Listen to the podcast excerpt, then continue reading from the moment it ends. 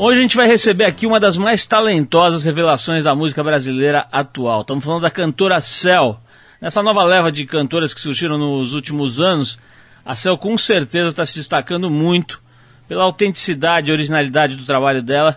E, bom, basta dizer que com pouco mais de 10 anos de carreira, mesmo sendo bem nova, ela tem 29 anos, ela já conquistou indicações para o Grammy Latino, já figura em importantes listas de revistas internacionais que elegem as melhores cantoras do mundo e faz um sucesso estrondoso, não só no Brasil, mas principalmente até no exterior.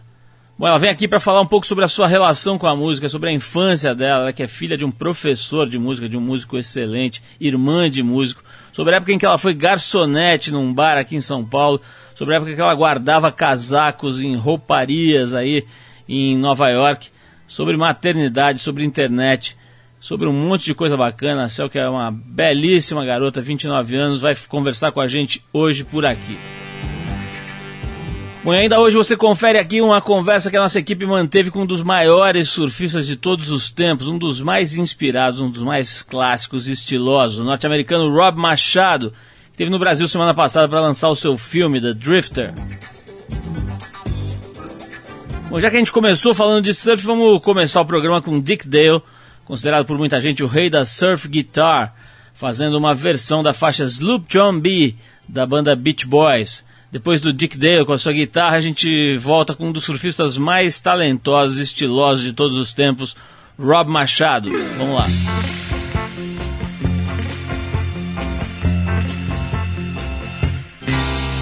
I sailed on the sloop John B, my grandfather and me, around Nassau town we did roam,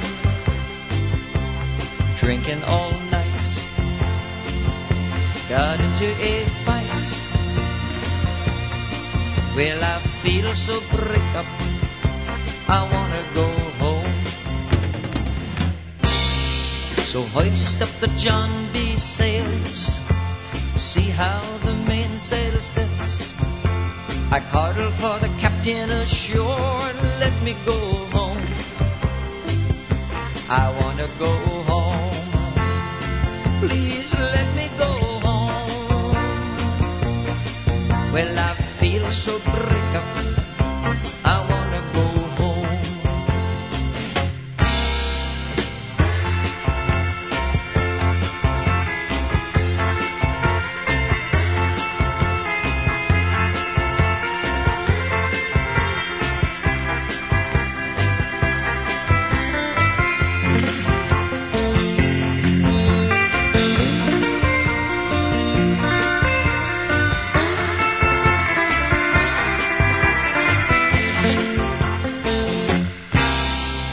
First mate, he got drunk and broke in the captain's trunk. The constable had to come and take him away. Sheriff John Stone, why don't you leave me alone? Well now, I feel so break up, I wanna go home. So hoist up the John B. sails, see how the mainsail sails. I call for the captain ashore, let me go home. I wanna go home, please let me go home. Well now, this is the worst trip since I've been gone. This is the worst trip since I've been gone. This is the worst trip since I've been gone.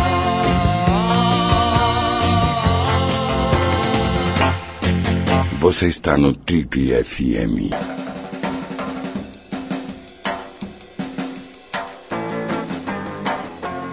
Estamos de volta com o programa de rádio da revista Trip, o Trip FM. Você confere agora alguns trechos da conversa que a nossa equipe travou com o surfista norte-americano Rob Machado. O Rob é um dos maiores nomes do surf em todos os tempos, dá para dizer isso fácil. Já ganhou tudo que é competição, foi finalista do Pipe Masters, fez muita coisa boa no surf competitivo, mas o que mais chama atenção na carreira dele é a sua maneira um pouco mais soul, mais romântica, mais espiritual, digamos assim, de encarar o surf. Aposentado do WCT, do circuito profissional, principal competição profissional de surf, né?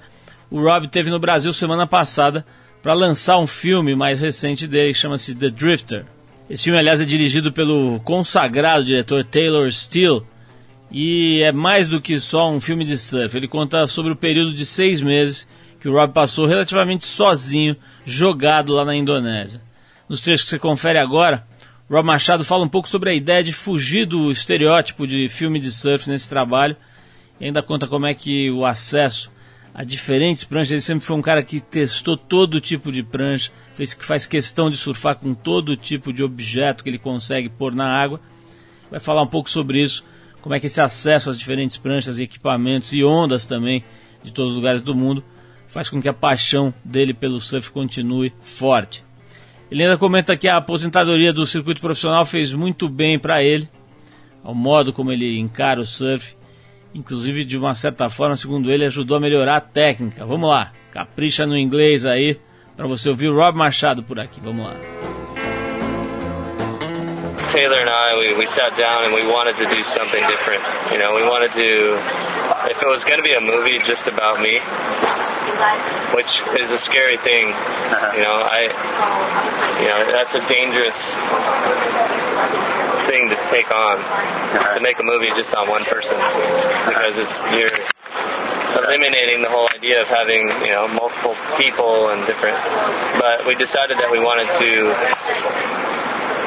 not make a typical surf movie and, you know, just go more beyond the surface and, you know, document all the surfing, but get a little more in depth into, you know, being in Indonesia for 6 months and what you encounter. And obviously, Indonesia itself was a big character in the movie, the people and the place.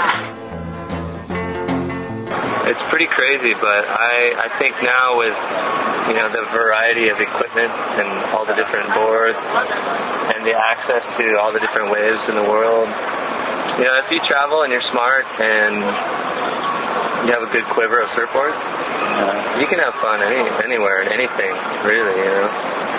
The whole experience of going in the ocean and playing is what it's all about. That's how I like to see it. Yeah, oh, it feels so much better. It's so much more natural for me.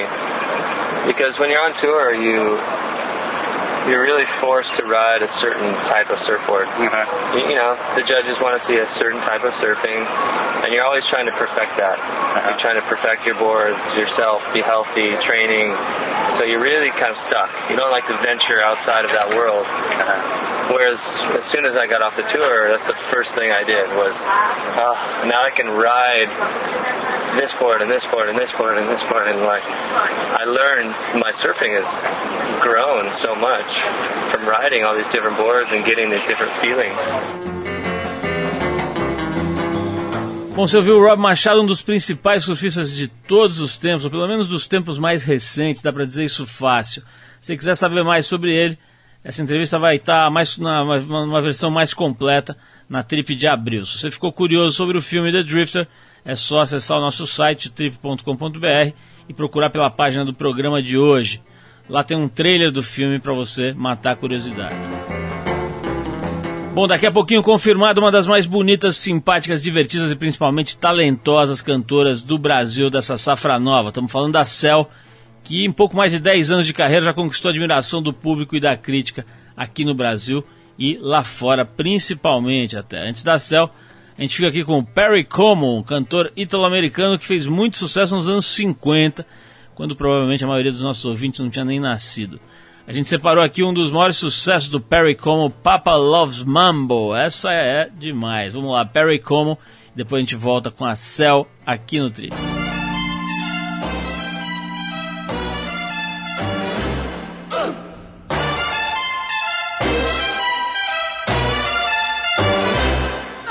Papa loves mambo, mama loves mambo. Look at him sway with it, getting so gay with it, shouting olay with it, wow. Papa loves mambo. Papa loves mambo. Mama loves mambo. Mama loves mambo. Papa does great with it, swings like a gate with it. He loses weight with it, now he goes too. She goes fro. He goes fast. She goes slow. He goes left. She goes right. Papa's looking for Mama, but Mama is nowhere in sight. Papa loves mambo. Mama loves mambo. Having a fling again, younger than spring again, feeling that zing again, wow. Papa loves mambo. Papa loves mambo. Mama loves mambo. Mama loves mambo. Don't play the rumba and don't play the samba, 'cause Papa loves mambo tonight. Papa loves mambo. Mama loves mambo.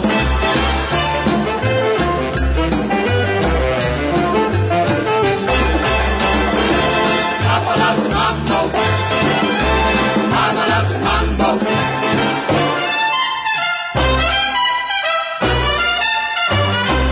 He goes to, she goes fro. He goes fast. She goes slow. He goes left. She goes right. Papa's looking for Mama, but Mama is nowhere in sight. Papa loves mambo. Papa loves mambo. Mama loves mambo. Mama loves mambo. Having their fling again, younger than spring again, feeling that zing again, wow. Papa loves mambo. Mambo, papa. Mama loves mambo. Mambo, mama. Don't play the rumba and don't play the samba, 'cause Papa loves the mambo tonight. Você está no Trip FM. Oh, baby.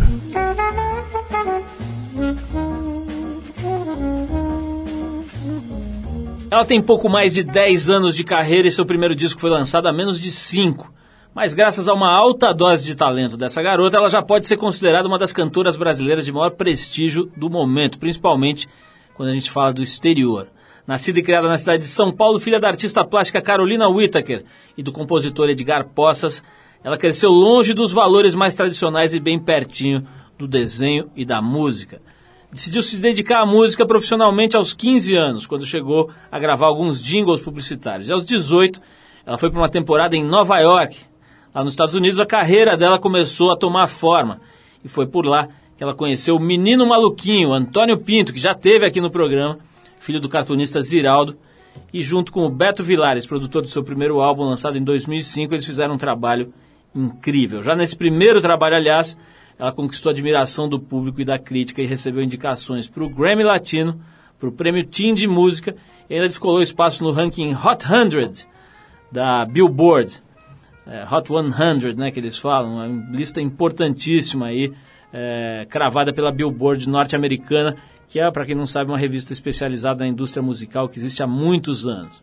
Com milhares de discos vendidos no exterior, só nos Estados Unidos foram mais de 100 mil, e com uma agenda repleta de apresentações por todo o planeta, estamos falando da mãe da Rosa Morena, a Maria do Céu Whitaker Poças, mais conhecida como Céu, eleita pela revista Época como um dos 100 brasileiros mais influentes de 2009, e que lançou em julho do ano passado seu segundo disco, que se chama Vagarosa. Céu, antes de mais nada, é um prazer te receber aqui, fazer aqui esse introito, aqui essa introdução à sua carreira. Eu já fiquei aqui orgulhoso, né, como brasileiro, saber que você já está com tão pouco tempo de carreira, com toda essa projeção, com toda essa... Mas que história é essa aqui de ser um dos 100 brasileiros mais influentes de 2009? Que tanta influência você tem aí, me explica. Olha isso aí. Eu não sei, isso eu fui pega de surpresa, não esperava, imagina, um título desse. Tamanha pompa.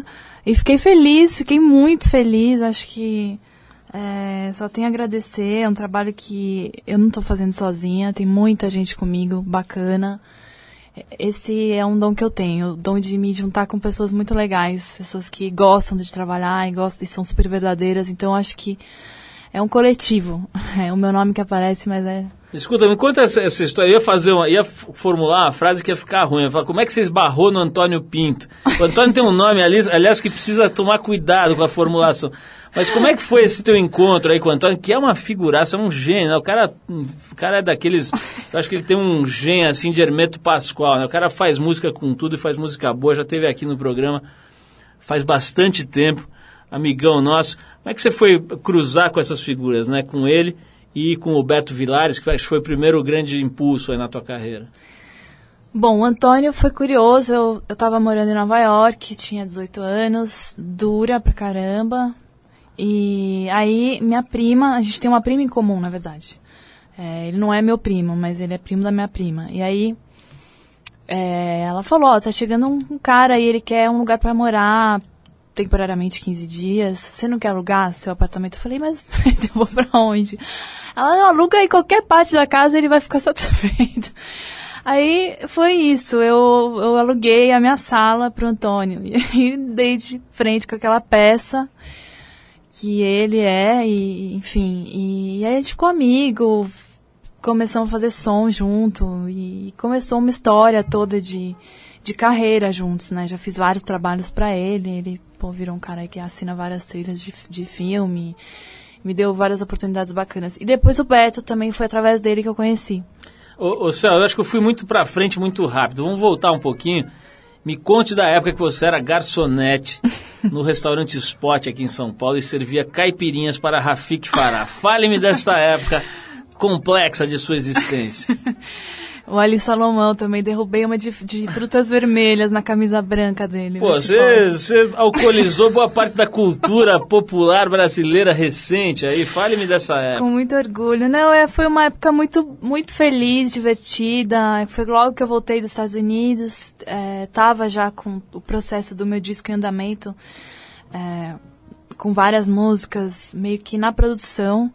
Mas tinha que pagar as contas, tinha que me virar, e aí fui lá, na verdade eu fui até no Hits, e aí o Sérgio Calil me colocou no Spot, e foi isso, foram 2 anos e meio de garçonete, derrubando umas caipirinhas, mas se divertindo muito, foi muito bom. Vamos fazer um parênteses para quem não ouve a gente em São Paulo, para quem está ouvindo a gente fora de São Paulo e não conhece, o Hits e o Spot são 2 restaurantes que já ficaram bastante conhecidos pelo recrutamento de gente muito legal que vai lá e trabalha por um tempo, ou às vezes trabalha por vários anos, né?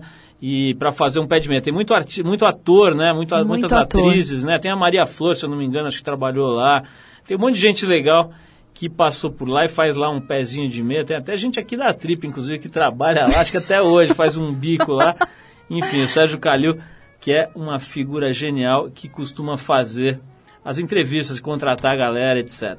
Mas, Céu, voltando aqui para a história da música, né? Você começou muito cedo, né? Quer dizer, como é que é esse negócio? É aquele tipo de dom, nego que já tropeça em piano e sai tocando e tal? Você tem esse tipo de dom musical desde moleca ou não? Não, eu acho assim, eu tenho ouvido, eu tenho um ouvido treinado devido à família, a ter crescido escutando coisa muito boa, assim, música boa, enfim. Mas principalmente o teu pai ou tua mãe também? Os dois. Porque minha mãe cantava muito, meu pai estava sempre tocando violão, tocando piano, pedindo para eu cantar, estimulando. Então, isso estava ali, assim, bem latente. Agora, eu me considero uma operária mesmo. Não foi uma coisa assim que, ai, que voz incrível que eu tinha e que talento. Eu acho que foi uma busca, um trabalho árduo, tentar encontrar, imagina, ainda mais compor. Eu nem imaginava que eu ia acabar escrevendo minhas próprias coisas e melodias. Então, foi assim, um passo a passo. Primeiro, para entender se era possível eu cantar mesmo, encarar um público e tal. E depois, notar que eu queria, na verdade, cantar as minhas próprias músicas. Então, eu fui bem na raça, bem operária mesmo. Agora, me diz uma coisa, com esse sucesso internacional que você conseguiu rápido é uma coisa meio incomum, né? De repente, já ser candidata a um Grammy Latino, enfim, essas coisas geralmente acontecem. O cara tem 30 anos de carreira, sei lá, até mais, né? Gilberto Gil vai lá e ganha um desse e tal. Como é que é? Vocês deram uma planejada no sentido de fazer uma carreira que fosse mais visível, que fosse mais palatável aos ouvidos estrangeiros, ou foi tudo meio na sorte, ou no susto, ou no talento? Nunca houve planejamento. É, um planejamento assim, vamos fazer isso para alcançar tal coisa e vamos misturar uma MPB com não sei o quê. Nunca teve isso. Eu acho que meu trabalho sempre foi muito ligado ao meu instinto mesmo, assim. E entre o instinto musical também tem a coisa do instinto de parceria. Eu acho que eu me associei a um selo muito bacana, que é um selo pequeno e que soube encontrar o meu público em vários lugares do mundo, assim. Então, quer dizer, eu vou tocar fora, eu não toco para brasileiros. Eu toco muito para locais, em lugares legais, menores, tal. Então, eu acho que isso foi uma estratégia, foi uma espécie de estratégia, mas não é que a gente começou a partir, sabe, de um plano, assim. Foi indo, tinha um disco, tinha uma vontade de realizar aquele som, as influências, e aí a coisa foi abrindo portas. Eu devo muito também à internet, que eu acho que ajudou, que facilitou, assim. Quando você fala das suas influências, quais que são as mais marcantes, assim, na tua opinião? Bom, acho que as mais importantes estão aqui no Brasil, são as músicas tradicionais daqui, assim. Muito samba, Nelson Cavaquinho. Eu sempre curti um lado mais roots, assim, das coisas, sabe? Então, até talvez por causa do interesse do meu pai na coisa mais social, no contexto social da música, onde estava, o que estava acontecendo no Brasil. Então, eu ouvia ele. Meu pai é um professor, né? Então, sempre vinha junto com a história da música. Então, se é samba, então eu tinha interesse em ouvir, por exemplo, machixe, pré-samba, sabe? Coisas, sei lá, ciranda, coco. Eu sempre gostei de entender mais a fundo. O R&B, eu fui, sei lá, ouvir Robert Johnson, assim, pra sacar, sabe? Blues. Então, as minhas influências, elas permeiam, acho que, do 8 ao 80. Elas vão muito pra raiz da história das coisas e depois pra coisas mais modernas, assim, sei lá. São os que eu também curto. Mas é isso, é música brasileira e um pouco de Jamaica e jazz, assim. Céu, já que a gente tá falando de música, vamos tocar uma aqui. Mas antes eu quero criar aquela celeuma para os ouvintes não desligarem o rádio, não mudarem de estação. Então, no próximo bloco, logo depois da música, vamos perguntar a idade da Céu. Vamos revelar, fazer essa pergunta que muita gente tem vergonha de fazer. Eu farei essa pergunta. E vamos também fazer aquela pergunta que eu adoro, que é inspirada no mestre Amaury Júnior, que é aquela pergunta: Céu, e o coração? Mas antes a gente vai tocar uma música. Eu vou pegar uma carona aqui no álbum Vagarosa da Céu, que tem uma pegada meio dub aí, de música jamaicana. A gente separou agora o trabalho de uma banda de Chicago que se chama The Drastics. Esse pessoal, eles regravaram alguns clássicos do Michael Jackson em versão reggae e rocksteady. O mais interessante aqui nas músicas é o próprio Michael Jackson cantando. Você vai ver aí o jeitão dos caras. Mas, enfim, eles conseguiram tirar apenas a voz do Michael dessas músicas e completaram com as versões que tem um pé forte na Jamaica. Vamos ouvir como é que ficou o trabalho deles nessa versão Smooth Criminal. Depois aí dos The Drastics, a gente volta com a cantora Céu, revelando a sua idade e nos contando como está seu coração. Vamos lá.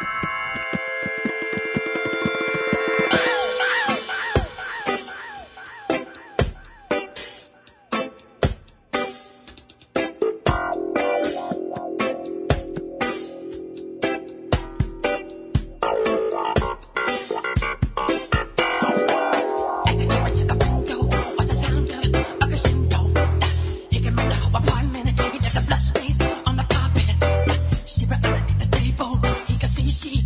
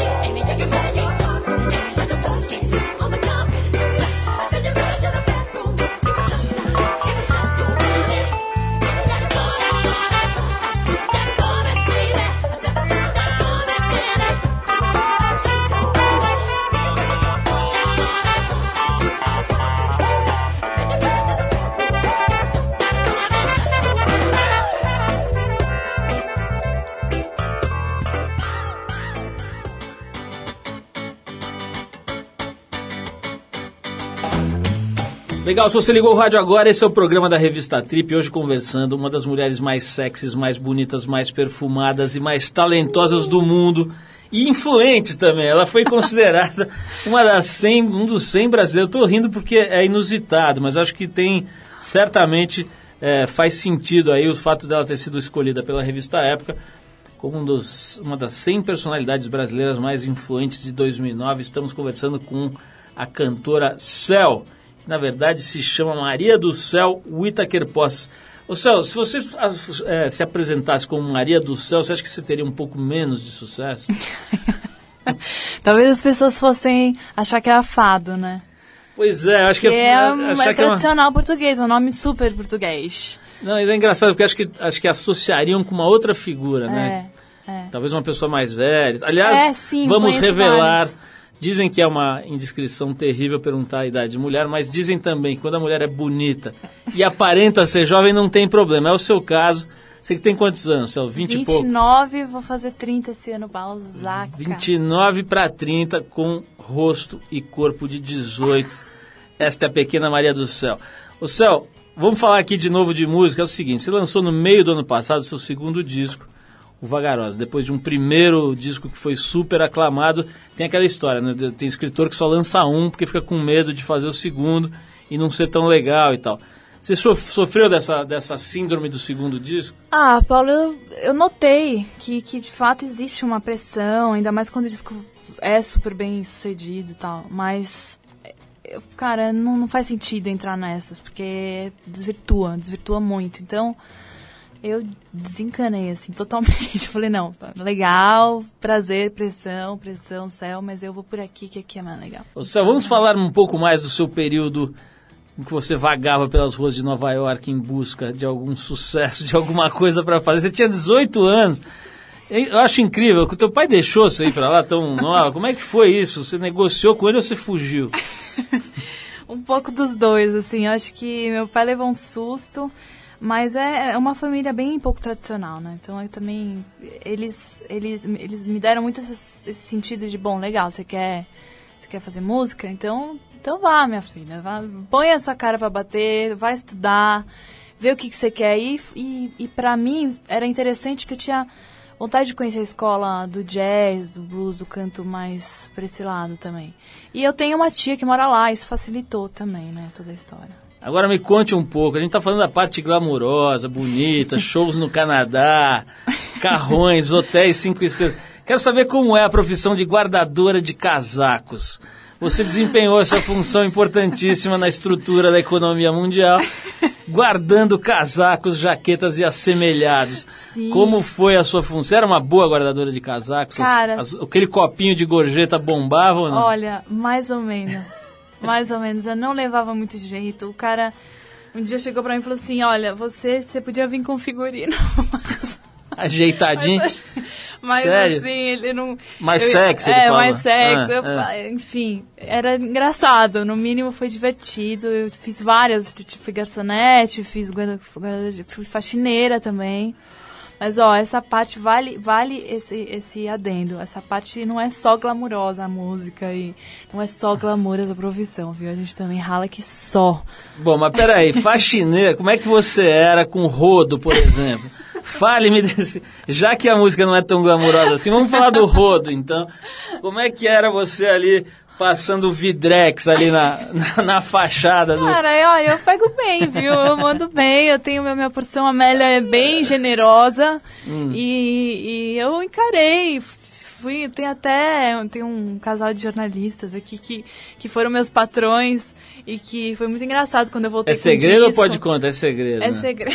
Mas eu fico imaginando o bisavô José Maria Whitaker, ex-ministro da Fazenda, rodando naquele jazigo chique ali que ele deve ter, falando assim, minhas bisnetas tá lá passando Vidrex, passando coisa no curvinho... Ele devia ficar meio louco. Não teve um problema na família, não? Não, cara. Eu acho que a minha família... O meu avô Firmino é um cara que... Ele tinha todo esse glamour aí aristocrático e tal, mas, por exemplo... tinha empregados na casa e tal, mas a gente que tinha que lavar a louça e tirar a comida da mesa. Não podia chamar a Julinha e o Vicente, porque eles estavam descansando. Então a gente foi... Galera tinha que se mexer. Se mexa, minha criança, bora trabalhar que é com você. Então a gente cresceu com isso. E o meu outro lado da família não é bem, é um lado bem mais humilde, não tem toda essa pompa aí, não. Sael, o que mudou mais a sua vida? A faxina e a guardação de casacos ou o nascimento da Rosa Maria? Essa é uma pergunta difícil. Se quiser um tempo para pensar... Ah, é Rosa Morena, desculpa. Rosa Morena. Rosa Morena. É uma homenagem ao Dorival. Como é que foi aí pra você ser mãe e tal? Claro que, pô, isso é quase que uma pergunta dispensável e tal, porque claro que toda mulher se realiza, enfim, tem todo um processo de amadurecimento que é genial. Mas eu queria que você contasse a tua experiência com a maternidade. Foi incrível, tá sendo, todo dia, cada dia. É a coisa mais, putz, de longe, a mais... maravilhosa, mais foda que eu fiz na vida, então tem muito o que dizer, sabe? Então, é incrível, é minha filha. Então vamos voltar para as faxinas.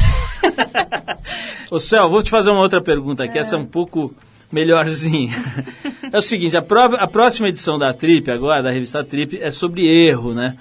E a gente vai ver todas as nuances, todas as faces desse assunto, com um monte de gente legal. Queria saber de você, teve algum erro na tua vida marcante, alguma coisa? Acho que nem deu tempo ainda, né? Você é tão nova, mas alguma coisa que você tenha se arrependido, que você acha que você tenha dado um passo em falso aí?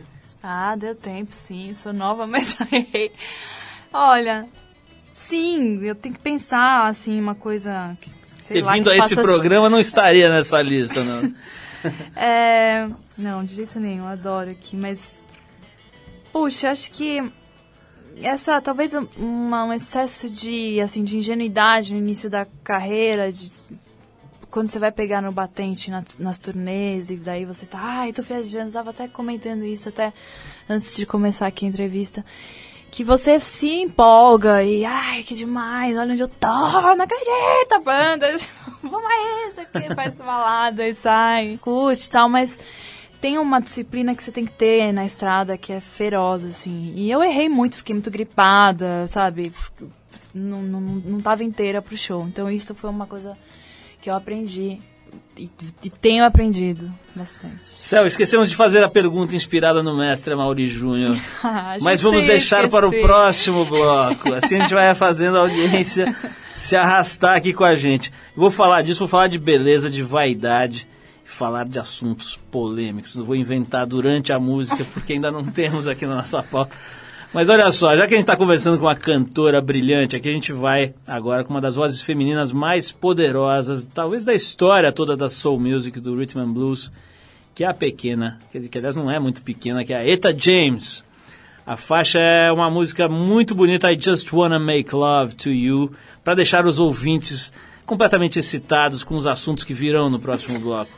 Depois da Etta James, a gente volta com a Céu aqui no programa de rádio da revista Trip. Se não despedirem a gente, até lá. Vamos lá.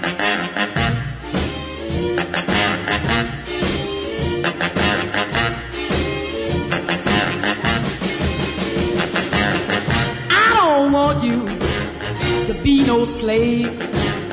I don't want you to work all day. But I want you to be true, and I just wanna make love to you, ooh, love to you. All I want to do is wash your clothes. I don't want to keep you indoors. There is nothing for you to do. Keep me making love to you, ooh, love to you. And I can tell by the way you walk that walk, I can hear by the way you talk that talk, I can know by the way you treat your girl that I can give you all the love.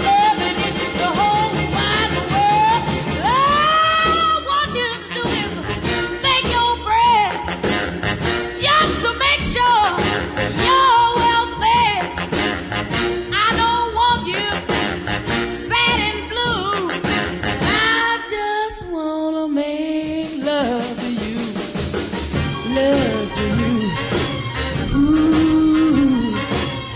love to you. Ooh.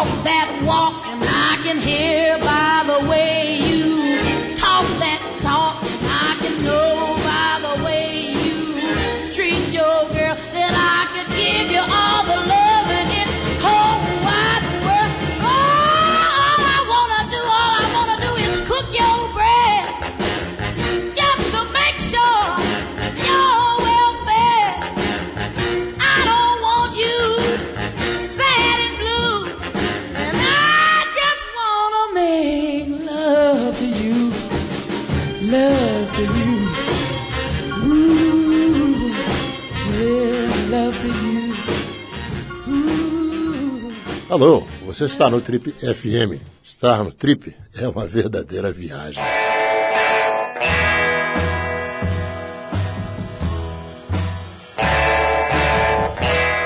Tudo bem, estamos de volta. Esse é o programa de rádio da revista Trip. Hoje entrevistando essa fofa, essa mulher maravilhosa que é a Céu, uma cantora que muita gente está considerando uma das maiores revelações dos últimos tempos na música brasileira e que está fazendo um sucesso lá fora gigantesco. Ô Céu, momento, amor, paixão, sexo e pânico. Vamos perguntar o seguinte, como está o coração? Eu adoro quando eu vejo a Mauri segurando o microfone com apenas 4 dedos e perguntando para as mulheres nas festas. E o coração? O senhor já tá pego, né? É, já tá pego, sou uma moçoila casada... É, com o Guia Mabes. Tinha que ter aquela teclinha que a peça faz... Quá, quá, quá. Eu vou trazer aqui no próximo programa, eu tenho isso. E vai muito bem, obrigada. Agora, você tudo muito jovem, né? Assim, eu tô vendo aqui, eu não tinha visto esse dado aqui. Você começou a... Dá pra dizer que você começou a trabalhar profissionalmente na música com 15 anos, é isso? Dá, porque acho que foi o primeiro jingle que eu gravei, mas foi um jingle, uma coisa, um coro, mas... Pode-se dizer que sim, que começou por aí. E também como backing vocal de bandas, fazendo aquelas jam sessions no urbano.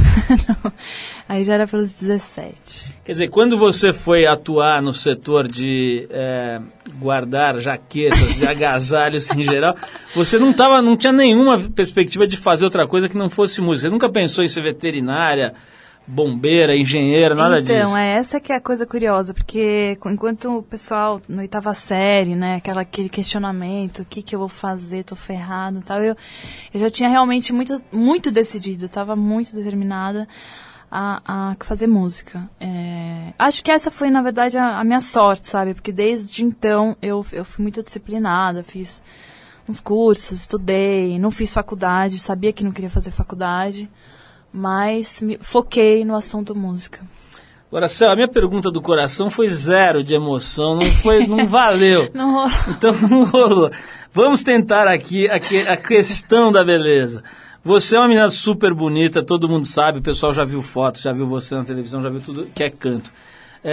Isso aí ajuda muito, né? Não dá pra dizer que atrapalha e tal. Ou tem algum aspecto que às vezes você fica pensando, pô, será que eu emplaquei isso aqui? Porque eu tenho uma estampa legal e tal. Como é que você lida com essa história aí? Bom, não é que eu vou dizer pra você que é uma pergunta que eu nunca me fiz, sabe? Ah, será que... Mas eu acho que esse é mais um primeiro momento, né? Logo no primeiro disco tem muito esse teste. Legal, e aí? Quero ver ao vivo o que tá pegando. Mas é isso, aí vai indo pelo seu caminho, você vai contando a sua história, pela continuidade do trabalho também. Você pode fazer uma coisa tipo Betty a Feia, você se detona, faz uma maquiagem horrorosa e tenta a sorte num show, eu acho que vai dar na mesma. Ô Céu, temos aqui agora o advento do Twitter, né? Os caras vão mandando perguntas aqui, a gente avisa as pessoas quem vai vir e vê um monte de pergunta aqui pra você, vamos fazer algumas aqui. Adriana Giglio pergunta o seguinte, pequena Céu, essa parte é por minha conta, você se incomoda com as comparações entre você e essas outras cantoras nacionais que apareceram nos últimos anos, porque tem mesmo, né, tem uma coisa de um blocão que apareceu aí de mulheres bacanas que cantam. Isso te incomoda? Adriana Giglio tá perguntando aqui.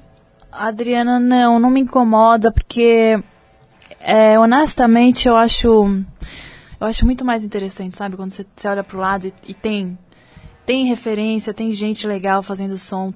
O Brasil sempre teve um histórico de cantoras, sempre, não é de agora, não é?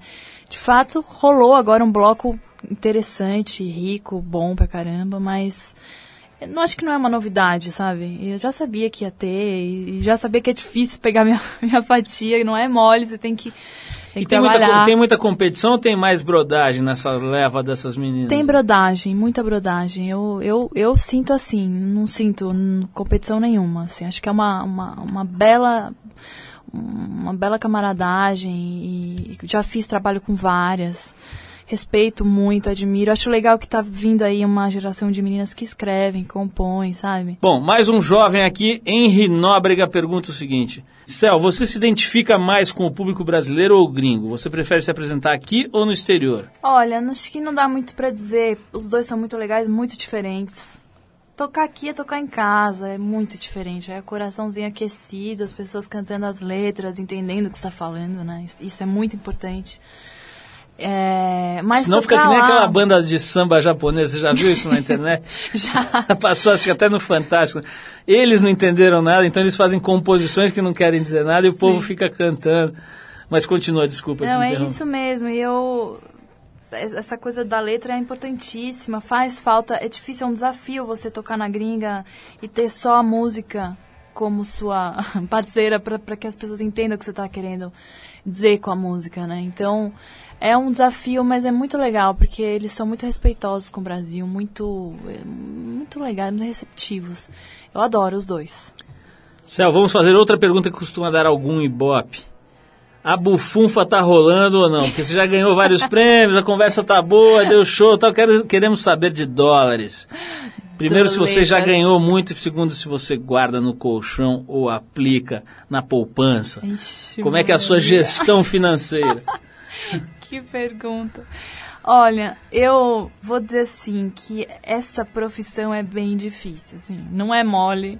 Ganhar dinheiro, assim, hoje em dia, com a questão de venda de disco, tá... é quase impossível. Zero, praticamente. Então, e a gente acho tem que entrar nisso. Só o Padre Marcelo que ganha, né, com CD. O Padre Marcelo deve ainda estar ganhando e bem, mas... assim, para pessoas assim como eu, não rola. Então, é show. Eu faço, assim, acho que tem eventos, por exemplo, eventos, sei lá, que tem empresas, coisas, aí eu ganho legal, cachê bom, e segura um bom período, sabe?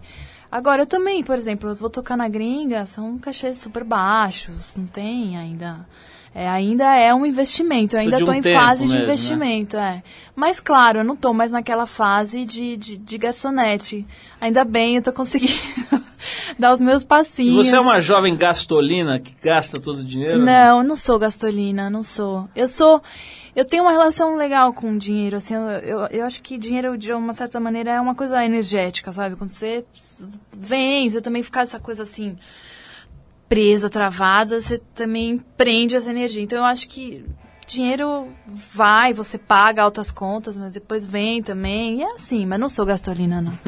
O Celso, você mencionou agora há pouco aí o negócio da internet, da importância, né, dessa ferramenta maravilhosa aí para divulgar trabalho e tal. Como é que você está lidando? Primeiro, eu queria saber se você é uma pessoa muito ligada em tecnologia, que fica o dia inteiro tweetando. Outro dia veio um convidado aqui, o cara não saía do tecladinho, trouxe um ajudante. Sério? Que ficava teclando por ele, em dois telefones, em dois teclados. Queria saber se você é uma pessoa mega conectada e depois como é que você está lidando, se você libera as músicas de graça, se não libera, como é que você lida com essa questão da música, enfim, de dar acesso à sua música pela internet. Bom, eu sou a geração internet, né? Devo tudo, devo muito. E não sou mega ligada, não tenho Twitter, por exemplo. Mal consigo deixar o meu blog do jeito que eu queria, porque eu tenho muitas ideias, muitas coisas que eu quero colocar ainda lá, que vão rolar, prometo. Mas uso bastante. Liberei, por exemplo, eu fiz um EP antes de lançar o Vagarosa. E a gente liberou na comunidade do Orkut, porque não tinha previsto o lançamento aqui no Brasil, só na gringa. O EP todo bonitinho e tal. E isso me deixou chateada. Falei, puta, cara, fiquei um tempão, vou lançar lá e nada aqui, sabe? Não, como que eu vou fazer isso? Eu vou liberar. Liberei na comunidade do Orkut. Então, acho que é uma ferramenta que a gente tem que aprender a usar. É linda, maravilhosa e uma hora a gente vai conseguir entender como também vai ganhar a grana, porque tudo bem, a gente libera e tudo, mas...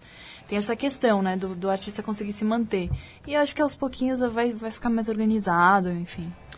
O Céu, eu tenho uma pergunta um pouco melhor aqui do que aquela que perguntou se o seu disco era um pouco maconheiro, que é o seguinte, desde o nome, né, do teu disco até uma certa atenção que você dá às pausas nas músicas e tal, tem uma coisa, parece ter uma coisa meio de uma desaceleração, né? Outro dia a gente fez uma edição da Trip sobre isso, sobre a importância de dar uma desacelerada nesse mundo que só quer pisar fundo no acelerador, né?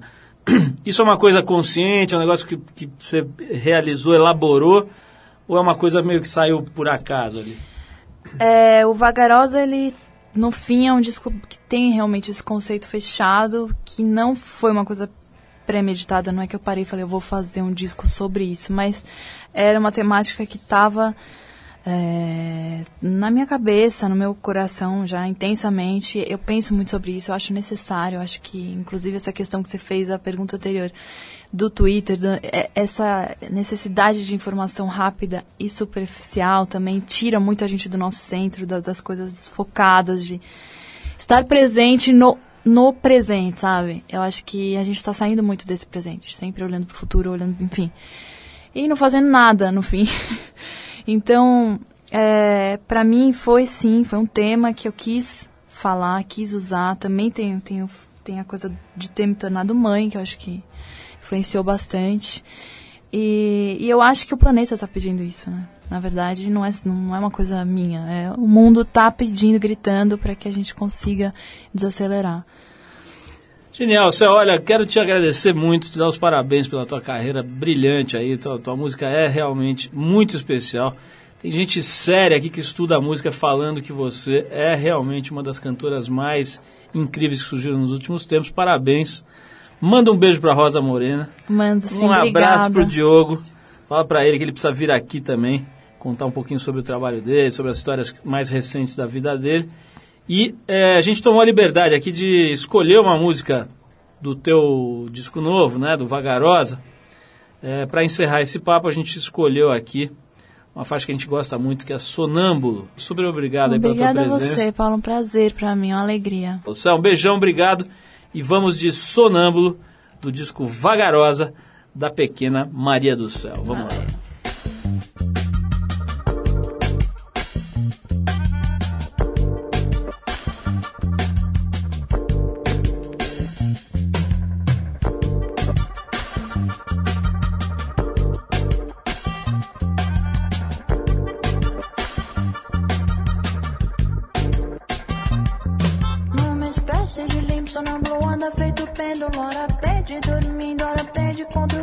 Faz deste inimigo atrasado, correndo justifica um vazio eterno, imenso. Fugas mentais ocupam os pensamentos, se torna incapaz de ocupar a si mesmo. TVs, cine, jornais, químicas, intento bloquear os canais, domesticar seus anseios.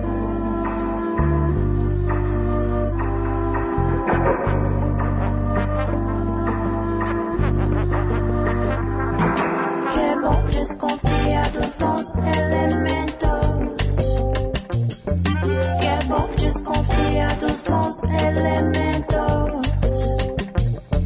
Que é bom desconfiar dos bons elementos.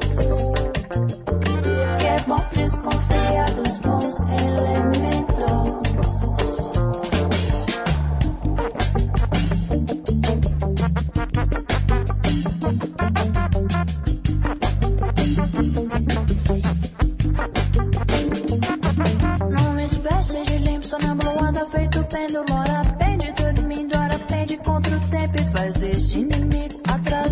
Correndo justifica um vazio interno imenso.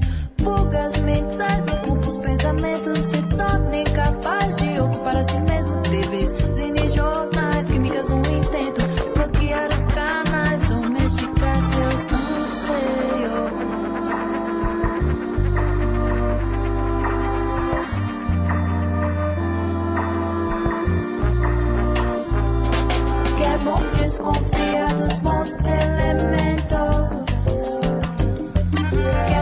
desconfia dos bons elementos. Que é bom desconfiar dos bons elementos. Que é bom desconfiar dos bons elementos.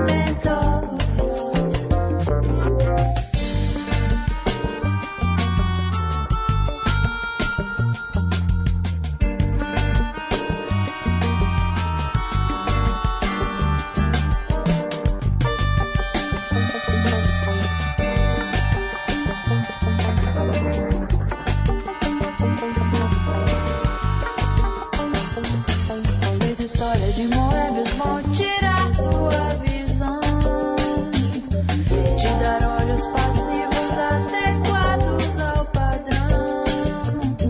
Feita história de moébios vão tirar sua visão, te dar olhos passivos adequados ao padrão.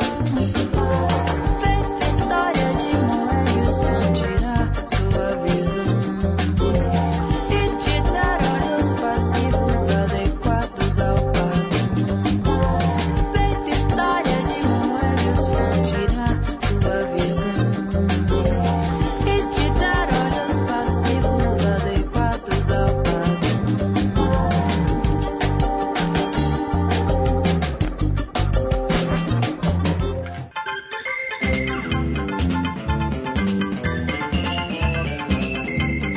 É isso, pessoal. Trip FM é uma produção da equipe que faz a revista Trip. A apresentação é de Paulo Lima, participação excepcional e esporádica de Arthur Veríssimo, produção e edição de Alexandre Potashev. Para falar com a gente, você pode escrever para radio@trip.com.br ou então pode adicionar a gente no Twitter. A gente está lá no revista_trip.